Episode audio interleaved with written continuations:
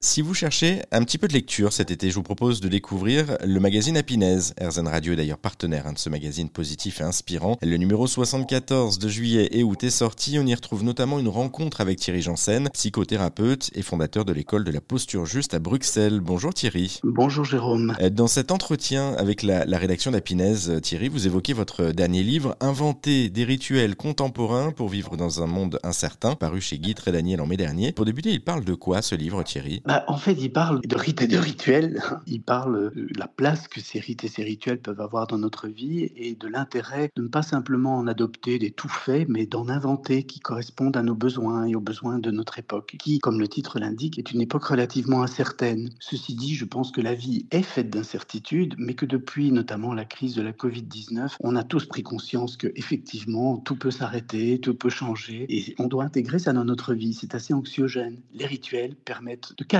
l'angoisse. Quelle est la différence d'ailleurs entre rite et rituel ? Qu'est-ce qui les différencie ? Quand j'ai commencé à écrire sur ce sujet, ça c'est vraiment la grande question parce qu'il y a beaucoup de confusion autour de ces deux mots qui sont parfois utilisés l'un pour l'autre. Alors je ne dis pas que j'ai la, la, la, l'explication absolue, mais en tout cas dans ma compréhension, et je pense qu'elle fait sens, on peut dire qu'un un rite c'est quelque chose qui apparaît dans notre vie personnelle ou dans nos vies collectives suite à la prise de conscience d'un besoin. C'est un élan qui naît en réponse à un besoin. Et puis, le rituel, ça va être la manière de mettre dans la matière, de, de manifester clairement, avec une intention précise, comment répondre à ce besoin. Il y a un petit exemple qui est facile à comprendre, je pense, c'est l'exemple du baptême. Mais pas que le baptême religieux. Le baptême, quand on, on rentre à l'université, en faculté ou dans d'autres institutions. Et, et le baptême répond, en tant que rite, au besoin d'intégrer une nouvelle personne dans une communauté, de rappeler les valeurs de la communauté, et pour la personne qui se soumet à ce rite, bah, de montrer son engagement vis-à-vis de la communauté. Donc, rien que dans le rite du baptême, il y a déjà trois grands besoins. Et puis, évidemment, on va ritualiser, les rituels vont varier d'une église à l'autre, ou bien d'une université à l'autre, d'une faculté à l'autre, d'une institution à l'autre. Chacun va mettre ça en musique à sa façon, en fonction des, des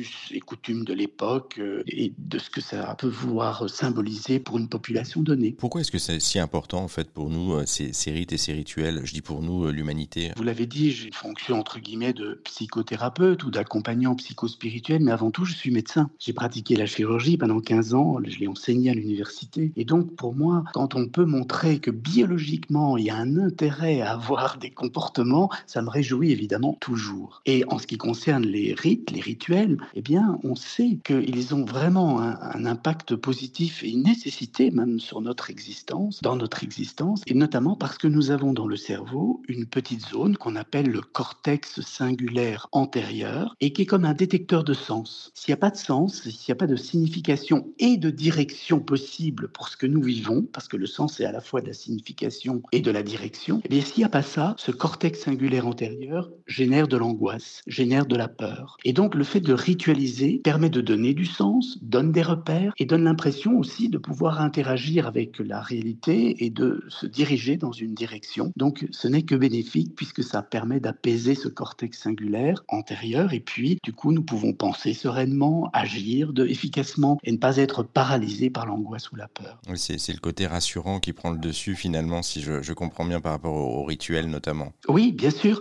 c'est, c'est une façon de voilà, donner une forme de, de structure à sa vie et du sens parce que le rituel n'est pas une habitude. Les habitudes on en a tous plein et en fait ce sont des, des gestes que nous posons sans trop en avoir conscience, sans trop comprendre pourquoi on le fait, c'est, c'est une habitude, un conditionnement, on nous a appris à vivre comme ça. Par contre, quand on ritualise, eh bien, on met une intention, on sait pourquoi on le fait. Et il y a un choix, il y a une façon de vivre en conscience. Oui, je pense au, au rituel, notamment avec, moi j'ai un fils de deux ans et demi, le rituel de l'histoire le soir, justement, qui ah, permet de, oui. de rassurer aussi avant d'aller au lit, par exemple. Oui, de resserrer des liens avec son enfant, d'avoir ce moment de complicité. Enfin, il y a plein de besoins qui sont remplis à travers un rite, comme celui de la lecture au, au lit de l'enfant.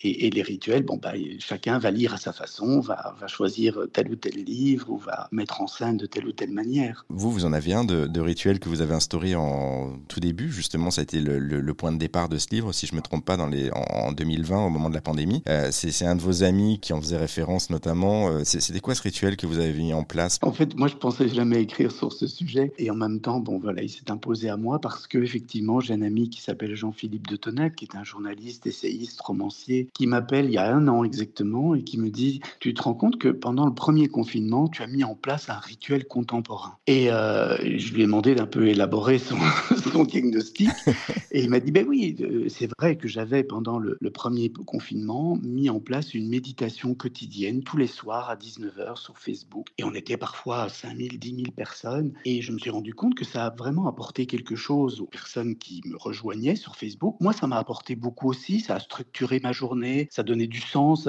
à, à mon isolement parce qu'on était tous un peu coincés chez nous et j'avais l'impression de me sentir pas trop inutile. Et donc finalement, c'était effectivement un rituel. Et euh, je, en discutant avec mon ami Jean-Philippe, eh bien, il y a un livre qui est né comme ça au cours de la conversation et puis finalement, j'ai décidé de l'écrire. Et tout est parti de là en fait, hein, sur ce livre « Inventer des rituels contemporains pour vivre dans un monde incertain » paru chez Guy Trédaniel. Juste un dernier petit mot pour terminer. Est-ce que vous pouvez nous, nous expliquer comment on pourrait créer notre propre rituel finalement ? Ah oui, en fait, euh, mais, là je prêche un peu entre guillemets pour ma chapelle parce que euh, le rituel que j'avais proposé pendant le premier confinement justement, il consistait à revenir vers soi, à s'apaiser, à apaiser le mental en méditant, hein, en autorégulant l'attention dans l'instant présent, sans trop s'angoisser, réfléchir, analyser, juger. Et du coup, dans cet apaisement intérieur, il y a la conscience qui s'éveille, il y a une sagesse qui nous parle. Et quand on veut ritualiser, eh bien la première chose, c'est de comprendre le rite qui s'impose dans notre vie. Et comme je le disais là tout à l'heure, un rite répond à un besoin. Donc dans cet apaisement intérieur, en méditant, en s'apaisant, on peut tout d'un coup se rendre compte de ses besoins, se les avouer et, et dire voilà, il y a un rituel. Moi, j'ai un rite. J'ai besoin de me rapprocher de mon enfant, ou j'ai besoin de travailler dans un environnement beaucoup plus euh, serein,